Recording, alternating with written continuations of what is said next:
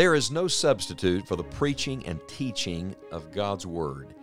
Each weekday on Enjoying the Journey, we have the privilege of having a brief Bible study together. Now, each Saturday, we are offering on the weekend pulpit a full length Bible message that's been given recently in some local church or gospel event. And my prayer is that God will use the Word of God to encourage you in a very special way today. This particular series of messages is very special and dear to my heart because it comes from my life book, the book of Philippians, the book of Christian joy, where the Lord says, Rejoice in the Lord always. And again, I say, Rejoice. May the Lord use these Bible messages to help us all learn to enjoy the journey.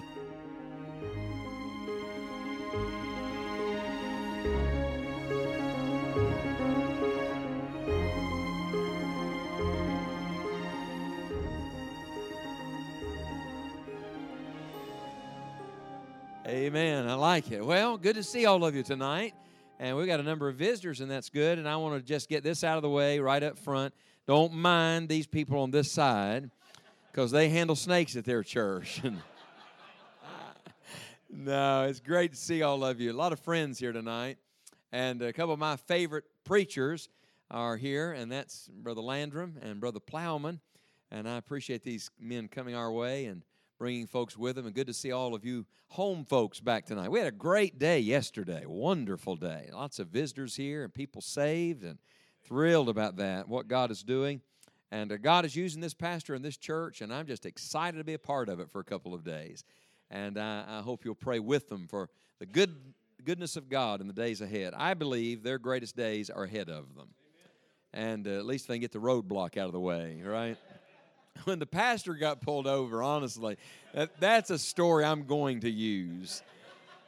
I have more strange things happen to me in South Georgia than anywhere else I travel to. And so I, uh, I've had a good time. We've had a lot of fun together. How many of you have had a long day today? Would you raise your left hand, your other left? Good. I've asked several people tonight coming in, How was your day? And they said it was Monday. I, yeah, it was Monday. And so, uh, nudge your neighbor and tell him it's preaching time. It's time to wake up and put all that aside, and let's give the Lord our undivided attention. Where in the Bible would you like to go tonight? Good. Well, let's go to Philippians then, all right? Somebody said, What kind of preacher is this? He lets the audience pick the text. It's all the Word of God, it's all wonderful. We're walking through Philippians, and we've walked through Philippians chapter 1 and Philippians chapter 2, so I think that means we're supposed to be in Philippians chapter 3. How many of you read it today? Good, wonderful. And if you can read Philippians chapter 4 before the meeting tomorrow night, that would be a great thing. I've told you already this is my favorite book of the Bible, but let me go a little further with that. Philippians chapter 3 is my favorite chapter of my favorite book of the Bible. And I really mean that.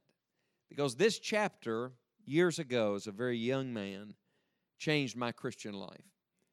And I am praying tonight that the Lord will use it to help every one of us take the next step in our Christian life at this moment. You know, people say they want a revival. I wonder what they mean by that. Uh, people say, We need revival, preacher. What does that mean? Explain that to me. Does it mean you want more people in the building? You want a better chill up your spine during the service? You want, what does that mean? A better Monday? Let me tell you what real revival does it changes us It changes us. It makes us more like Jesus. And I wonder tonight before we read the scripture, because when I finish preaching tonight, I'm going to ask you to do what the Holy Spirit tells you to do. I'm not going to tell you what to do. I, I'm not, that's not my business. I don't know what the next step is for you. But I believe God has a next step for every one of us. And I, I wonder if you'll take your next step when we're done tonight. And I wonder as we approach Philippians chapter 3 if you're ready for God to be specific with you. Don't we love these general things?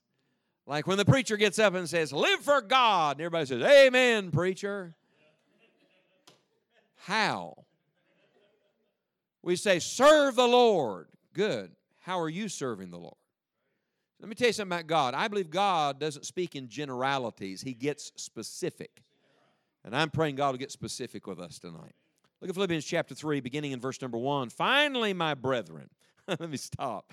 Let me just stop there for a second. Isn't that just like a Baptist preacher? He says finally, and he's only halfway through his sermon. Look at it. He's got two more chapters to go. Finally, my brethren, rejoice in the Lord. I think really what he's saying, not that this is the last thing, but this is the bottom line. He says, Let me cut through everything and just tell you, you ought to be a happy Christian. Going to talk more about that tomorrow night. And for the record, I don't believe being a holy Christian and a happy Christian are mutually exclusive. You don't disconnect them, they go together. Finally, my brethren, rejoice in the Lord. To write the same things to you, to me indeed, is not grievous, but for you it is safe. Would you do something? Would you take your pen and circle the word same and the word safe and connect the two in your Bible. And let me tell you a little spiritual truth here you're going to find later in this same chapter, and that is the same things are the safe things. We live in a world today where everybody wants some new thing. Tell me some new thing, preacher. Did you know that's nothing new? Even that's not new. As a matter of fact, you find in the book of Acts and the city of Athens, they spend all their time either to tell or hear some new thing. That sounds a lot like America to me. And churches want some new thing. We don't need a new thing, we need a fresh touch from God.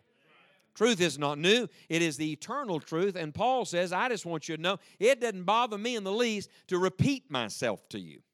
I said, it doesn't bother me in the least to repeat myself to you. Why? Because it's the truth of God. Same things. Look at verse 2 Beware of dogs. Beware of evil workers. Beware of the concision. He's talking about empty religion. For we are the circumcision, which worship God in the Spirit and rejoice in Christ Jesus and have no confidence in the flesh. Do you notice that in this happy book, and it is a happy book, 18 times joy is mentioned or rejoicing is mentioned in this one little letter, but in this happy book, he gives a warning. This, this joyful Christianity that doesn't warn you about sin is not the Christianity of the Bible. You see, joyful people are the people that know, hey, there's some things I need to stay away from. And so he says, We have no confidence in the flesh. Verse 4, though I might also have confidence in the flesh. I've marked in my Bible in verse 3, no confidence, and in verse 4, confidence. And I've written in the margin of my Bible, this is the great battle of life. It really is the great battle of all of life. Am I either going to trust me or am I going to say, I can't trust me, I better trust Jesus? It's either no confidence in the flesh or confidence in the flesh. Paul says, Though I might also have confidence in the flesh, if any other man thinketh that he hath whereof he might trust in the flesh, I more. Circumcised the eighth day of the stock of Israel, of the tribe of Benjamin, and Hebrew of the Hebrews, as touching the law of Pharisee. Concerning zeal, persecuting the church, touching the righteousness which is in the law, blameless. I love verse 7. But what things were gained to me, those I counted loss for Christ. Yea, doubtless, and I count all things but loss for the excellency of the knowledge of Christ Jesus my Lord, for whom I have suffered the loss of all things, and do count them but dung, that I may win Christ and be found in him. I like this. Not having mine own righteousness, which is of the law, but that which is through the faith of Christ, the righteousness which is of God by faith. May I pause just a moment and tell you that's my story too. That's your story. We stand in the rags of our own righteousness as, and we say, Dear Lord, I can't come into your presence like this. And God says, All right. It's all right. I'll tell you what I'll do. I'll take your rags and you take the robe of Christ's righteousness. All the garments of salvation. And there's nothing like knowing Jesus as you say. Then you come to verse 10. That I may know him. Wait a minute, Paul, don't you know him already? Oh, I know him, but I don't know him like I want to know him. I know him, but I don't know him like I ought to know him. I know him, but I don't know him like I'm going to know him. And if you think, well, I know him, I'll remind you that Paul was about 65 years of age when he wrote this and had been saved for more than 30 years. How many of you have been saved for more than 30 years? Would you raise your hand? Just curious. Look at that. Do you know the danger? Do you know the danger? People have been saved a long time and raised in church, been around all their life, and even know the book of Philippians. Did you know you can know the book of Philippians and not know Him? It's dangerous to get content with where you are in your Christian life. I meet people sometimes and they say, You know, preacher, I got 40 years of experience with the Lord. They mean because they got saved 40 years ago. Then you start talking to them, asking a few questions, and you find out they don't have 40 years of experience with the Lord. They got 20 years of experience with the Lord because 20 years ago they stopped taking the next step. My pastor used to say all of us are stuck at the last place we refuse to obey God. Where are you stuck tonight? Paul said, I'm going further that I may know him and the power of his resurrection and the fellowship of his sufferings, being made conformable unto his death, if by any means I might attain unto the resurrection of the dead. Not as though I had already attained, either were already perfect, but I follow after, if that I may apprehend that for which also I am apprehended of Christ Jesus. I want you to do something tonight. I want you to take your pen and I want you to underline in the heart of verse number 12 three little words. Paul's testimony. He says, I follow after. Would you say those words with me, please? I follow after. Turn to somebody on one side of you and tell them, I follow after. Ready? I. No, that's pitiful. Dead Methodist. What's wrong with you people? Tell them again like you mean it. Ready? Here we go. I follow after. Now turn to the person on the other side of you, get your preaching finger out, point at that sinner, and tell them, Ready? I follow after. Now look back at me. What am I preaching on tonight? Right. You say, I don't know. We're waiting to hear what you're preaching on. I'm preaching on these three little words I follow after. And I'm going to talk to you tonight about taking the next step with Jesus Christ. It's an amazing thing to me that the Apostle Paul, arguably the greatest Christian that had ever lived, had been knowing the Lord this long and still, still thinks, you know, I'm still not there. And let me just tell you for the record if Paul hadn't arrived, I guarantee you, you haven't. If he's not yet apprehended, I know Scott Pauley's not yet apprehended. You see, the Christian life is not a prayer. It might begin with a prayer, but it is not a prayer, it's a way of life. It is not an event. No, no, it's a walk.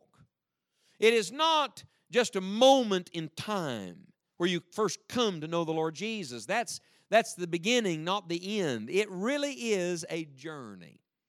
For years I've been using that little expression enjoying the journey because I heard Dr. Curtis Hutson say years ago, he said, I know I'm going to enjoy the destination, but I got an idea I'm supposed to enjoy the journey. How many of you know we're going to enjoy heaven? Hey, you're going to enjoy the destination. No problem there. But God designed the Christian life so that not only are you going to enjoy Him then, watch this please, you're supposed to be enjoying Him now. I'm not talking about taking the next step for Christ. I'm talking about taking the next step with Christ because Christ is with you, and the journey you're making from here to glory is a journey with the Son of God. You're on the trail, you're on the path. Which mile marker are you at? Well, wherever you are, Jesus said, let's go a little further. Wherever you are, let's go to the next mile marker. Let's go the second mile. Amazing thing about the Christian life, there's always a place to start. That's right where you are, but there is never a place to stop. The only time there's going to be a place to stop is when you wake up in the very presence of Jesus Christ and He's made you just like Him. You can stop then.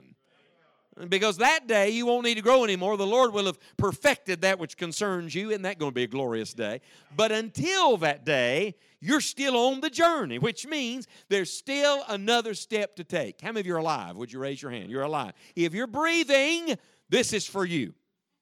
If you're saved and know the Lord, there's another step for you. Why do you think? Why do you think in Scripture repeatedly we're told to walk?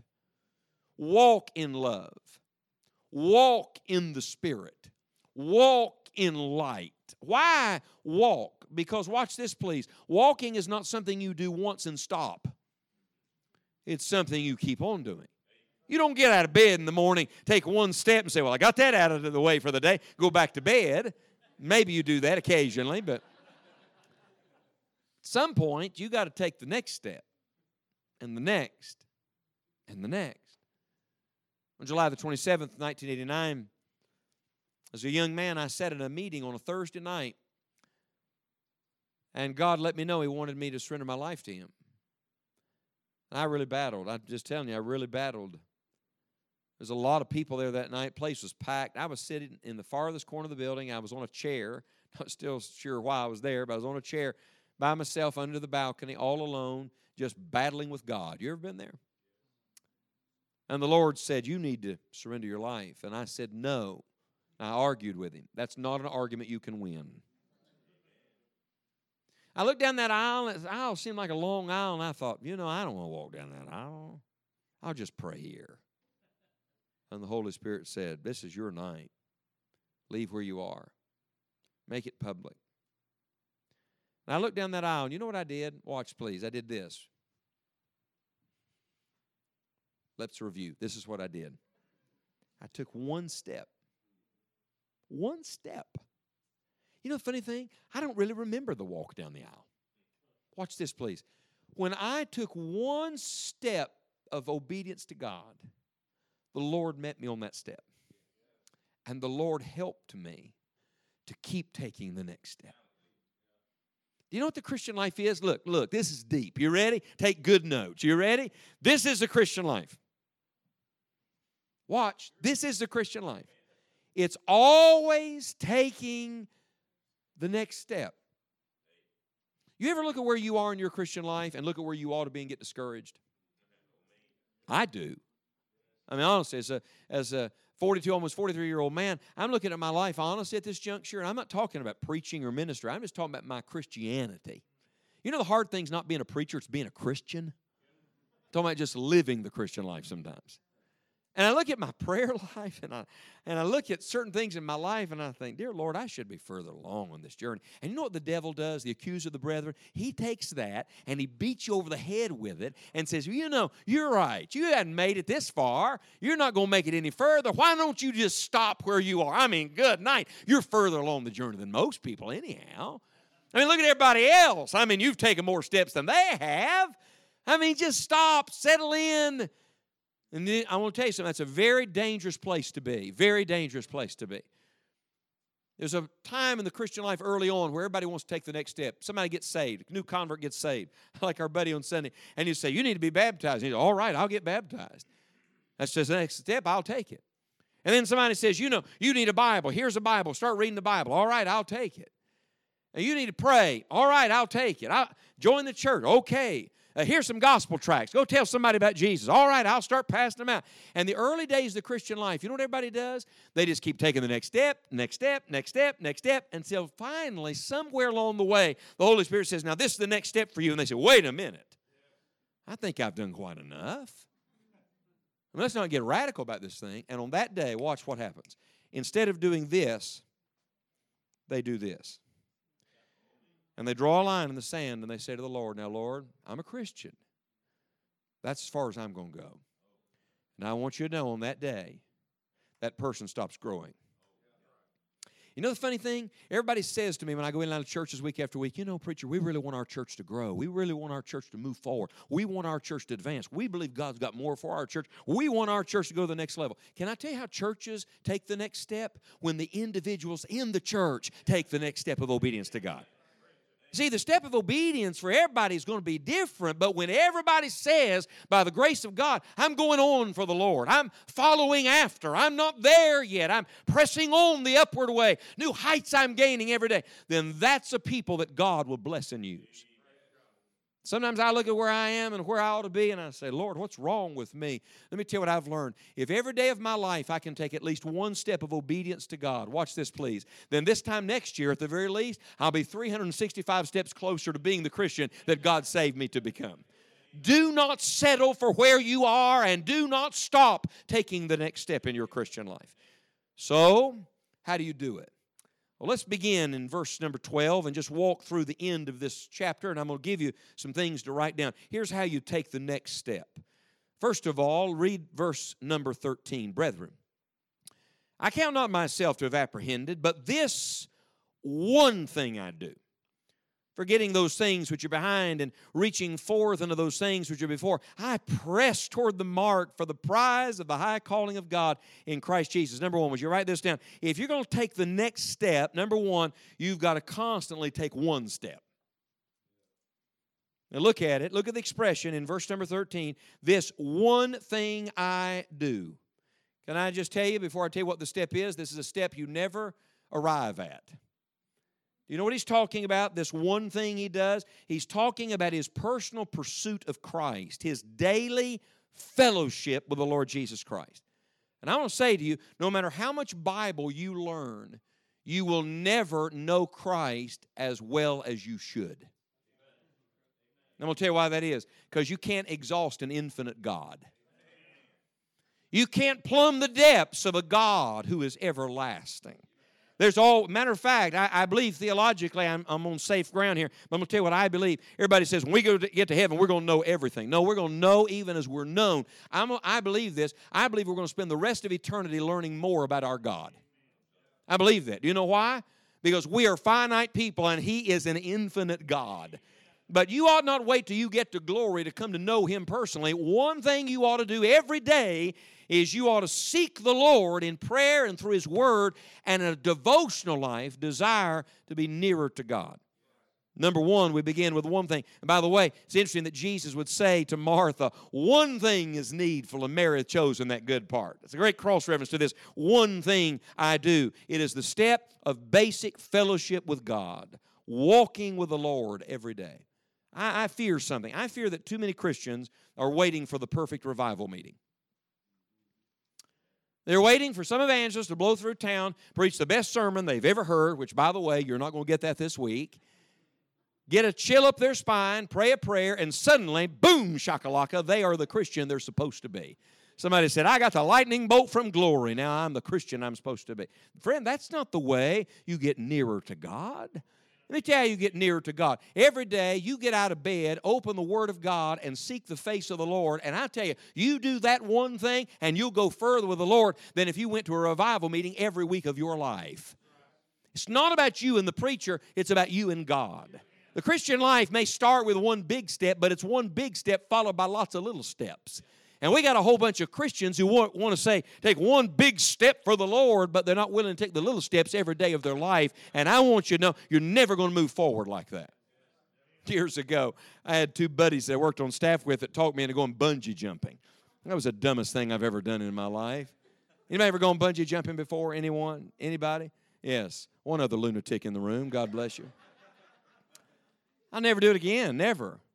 They weigh you before they take you up. We were in Gatlinburg Pigeon Forge. You've seen, some of you seen that great big tower there on the side of the parkway. That's where we were. If anybody tells you peer pressure stops when you turn 18, they're lying to you. I want you to know they're lying to you. And they weigh you. And so this is years ago, and I weighed substantially more than I do now.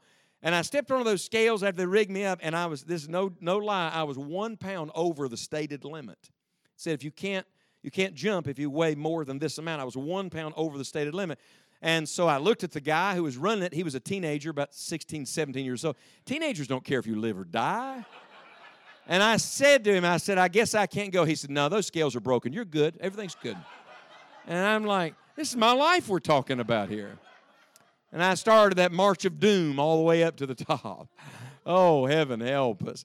One of our guys, I never forget, he uh, Larry Nicely, he argued with the kid at the top. He said, I got seven kids at home. They really need a dad. And that kid said, Hurry up and jump. People are waiting behind you. then one of the other guys jumped. He did a somersault off the thing. People are whistling and clapping. And I thought, I am not doing that. And I heard him say, It's your turn. And I scooted out to the edge of that platform, looked down at that yellow beanbag at the bottom, and I thought, Pauley, this is the dumbest thing you've ever done in your life. Somebody said, What'd you do? I grabbed that big thing and squealed like a woman all the way down. That's what I did. For real. Proud of myself. And you know what I really did? Watch. Let's review. Let's see if it sounds familiar. You know what I did? I took one step. And that was a big step. It was a kind you're not coming back from, you know. But I took one step. But the funny thing was, when I got to the bottom, finally caught my breath, and they unharnessed me, guess what I had to do? I had to roll off that thing, and I had to keep walking. Watch this, please. People come to a church service, they get all stirred up in an altar, and they say, I'm going to give my life to God. And they take one big plunge for the Lord, and they think, all right, that's done now. Friend, it's just beginning. Now, now's the time you got to put one foot in front of another and keep going on for the Lord. We were talking today about William Carey, the pioneer of modern missions, on his deathbed. You know what he said? He said, I hope somebody remembers that I was a plodder. That's powerful. See, everybody wants to, to take the big strides for the Lord. You know how you do that? Keep taking little steps for the Lord, and it begins by taking one step every day in your fellowship with God.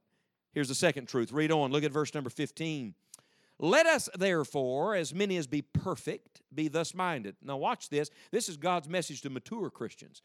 Look, we're preaching to the Monday night crowd here. Paul says, I'm in on this. Now let us, therefore, as many as be perfect, be thus minded. And if in anything ye be otherwise minded, God shall reveal even this unto you. Here's the second principle. Would you write it down? Number one, you got to take one step. Number two, you got to be willing to take new steps. He says God's going to put his finger on something in your life and say, This is something you need to take care of. Funny thing about the Lord, He knows us better than we know us and covers things that we don't see. He has things planned that we don't know. And God's going to show you additional steps to take. He's going to show you a sin to confess, or something to stop, or something to begin, or something to consecrate to Him. What does Hebrews 6 1 say? It says, not laying again the foundation of repentance from dead works and of faith toward God, let us what? Go on unto perfection. We got lots of people who keep building the foundation, building the foundation, building the foundation, but they're not going on to perfection. I dare say there's some people still struggling over their relationship with God because they won't work on their fellowship with God. They're still trying to lay the foundation when long ago they should have started building the house. They're talking about faith, but they're supposed to be adding to their faith. And I want to ask you tonight what's the next step for you? Like arrows from heaven, the Holy Ghost shoots, shoo, shoo, shoo, puts his finger on something and says, You know you got to make that right.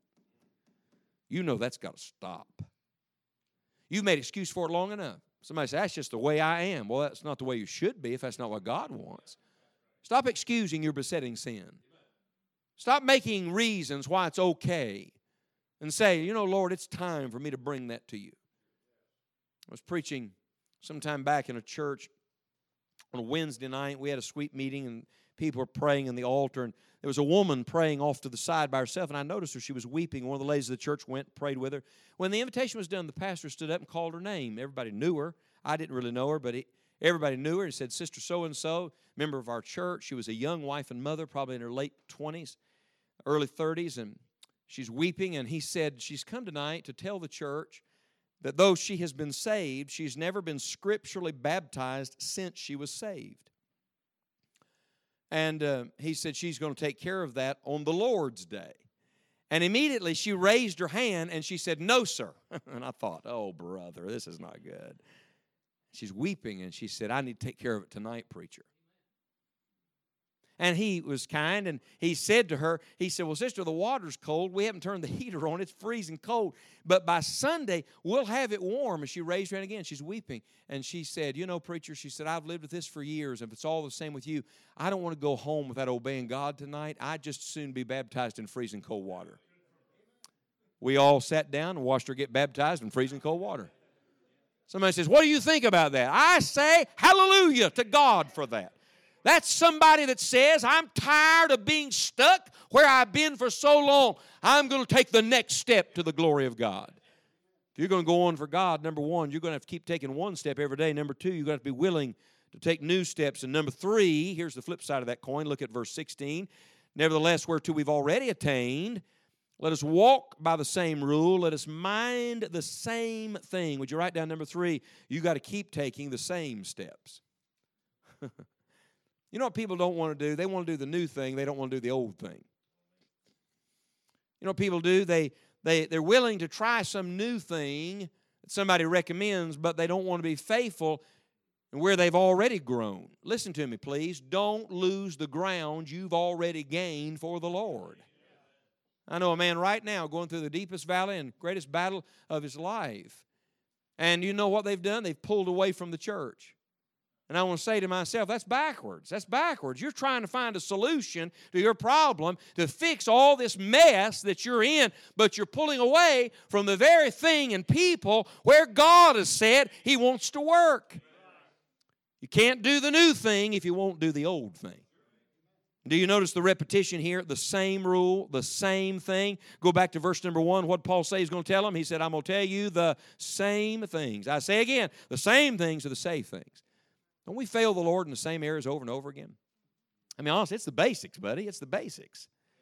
Go back to the basics, hit the spiritual reset button, and say, by the grace of God, I'm going to go back and do the first works. That's how you take the next step. Read on, look at verse 17. Brethren, be followers together of me and mark them which walk so as you have us for an example. Then he says in parenthesis, aren't you glad even God's parentheses are inspired? For many walk, of whom I have told you often, and now tell you even weeping, that they are the enemies of the cross of Christ, whose end is destruction, whose God is their belly, whose glory is in their shame, who mind earthly things. I wish I could preach you in just verse 18 and 19. Do you see Paul weeping? In a happy book, he's weeping. Did you know you can be broken and joyful at the same time? You don't believe me? Ask Jeremiah. He's the weeping prophet, but he said, Thy words were found, and I did eat them, and thy word was unto me the joy and rejoicing of my heart. When you get God's heart, you get both. Paul's teaching them how to be happy, but he says these people have gone off the cliff. They've, they're destroying their life. They're lost. But notice the contrast. He says in verse 17, follow the right people. And verse 18 and 19, don't follow these people. Number four, would you write this down? If you're going to take the next step in your Christian life, you need to follow proven steps. Proven steps. I'm in my mind now out on the old farm in West Virginia. Boy, I miss my grandpa. You know, when you're young, you're dumb. You know, you're dumb. You're really dumb. I'd give anything to go back and spend another day with him. I'd have asked him more questions. I would have talked about things more. I'd have sat under the cherry tree and said, Tell me more about, about that time in the Navy. Tell me more about when the farm started. You missed some of those things, you know. Walking with Grandpa around that farm as a boy, I remember he had great big old feet, great big feet. My feet ended up bigger than his, but they were big when I was a little boy. And I remember tromping through the snow in the wintertime. He had those big, long, lanky legs, and he's doing this. And you know what I would do as a little boy? I'm trying to stay in his steps. Do you know why? It was much easier in his steps than it was trying to make my own path. Let me tell you what I believe we need. We need another generation of people to come on and say, you know what? There's been a generation that's gone before us who did the right thing and they ended well to the glory of God, and some of them are ending well right now. And instead of trying some new thing, I think what I'm going to do is follow in the proven steps. That's what I'm going to do. Praise God for a pastor that preaches the truth to you. Praise God for older saints, Titus 2, the older men and the older women who've charted a course for us. Stay on that path. I promise you, you'll never regret it. Make up your mind by the grace of God and for the glory of God, you're going to follow proven steps. And I'll give you one more and I'll be done. Look at the end of the chapter, verse 20 and 21. For our conversations in heaven. Isn't this great? Isn't this great? After the journey, he leads us to the destination. Like, just keep following the trail. Stay on the path, son. Stay on the path because, watch, please, you're about to go into glory.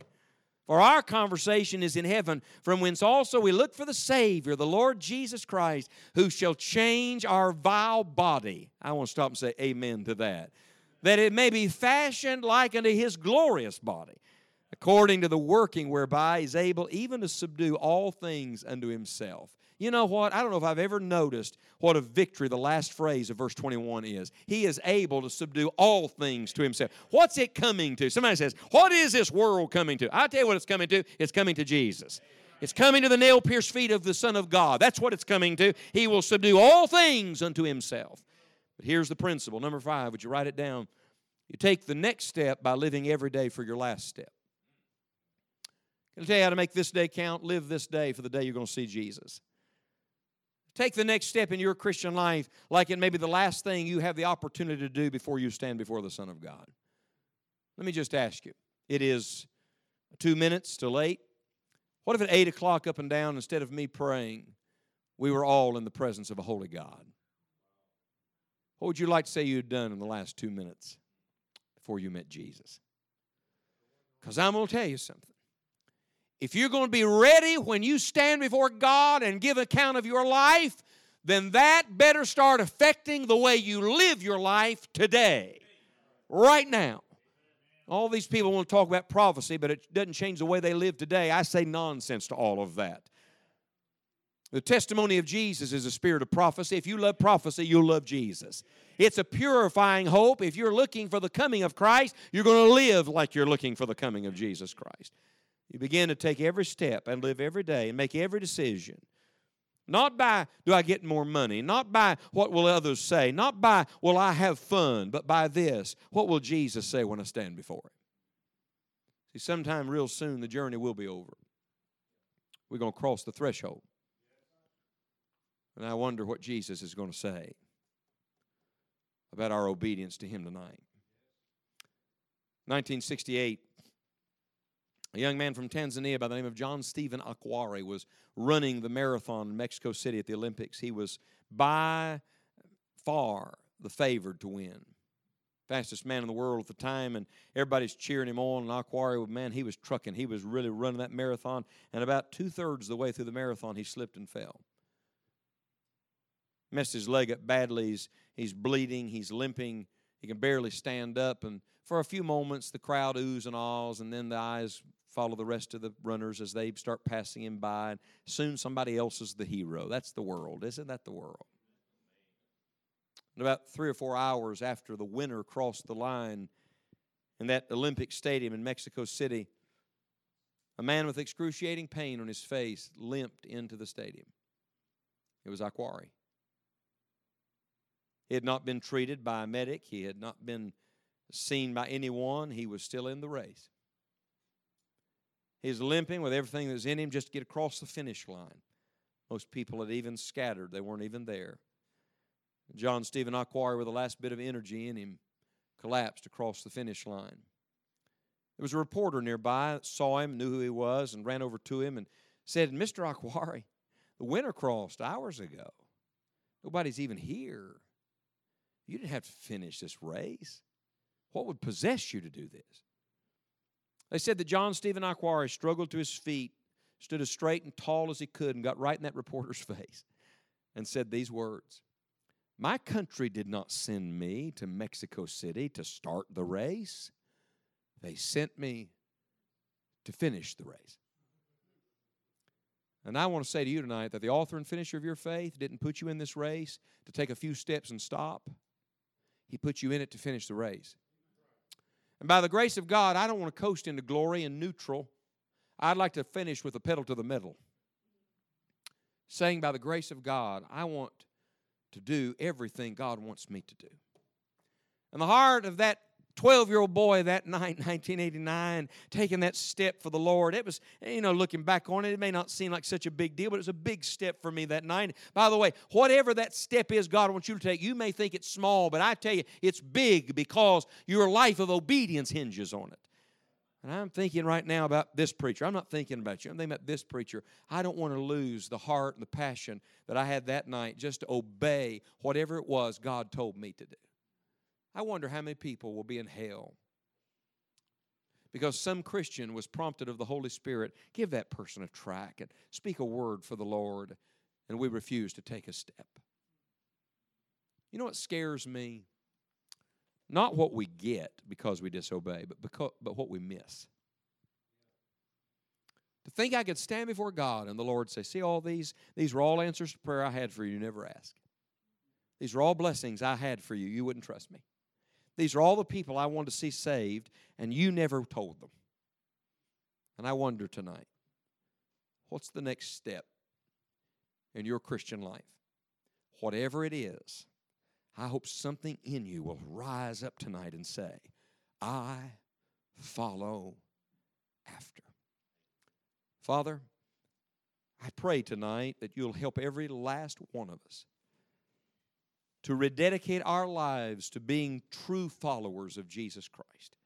Not for a day, not for a season, not when it's convenient, but all along the journey, all through the race, until we see your lovely face. Help us.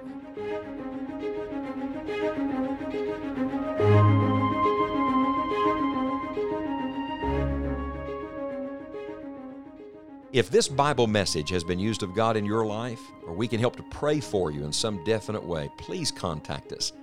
You may visit us online at enjoyingthejourney.org. I would love to hear from you today. I also hope you'll share this message with others who might also be encouraged by it. For additional full length Bible messages, visit our YouTube channel. And most of all, remember this tomorrow is the Lord's Day, Sunday is the first day of the week. And every Christian ought to be faithful to attend a Bible preaching church in their area this Sunday. Thank you so much for listening today to the Weekend Pulpit. And don't miss the Enjoying the Journey daily devotional podcast each Monday through Friday. May God bless you and your family and help you to enjoy the journey today.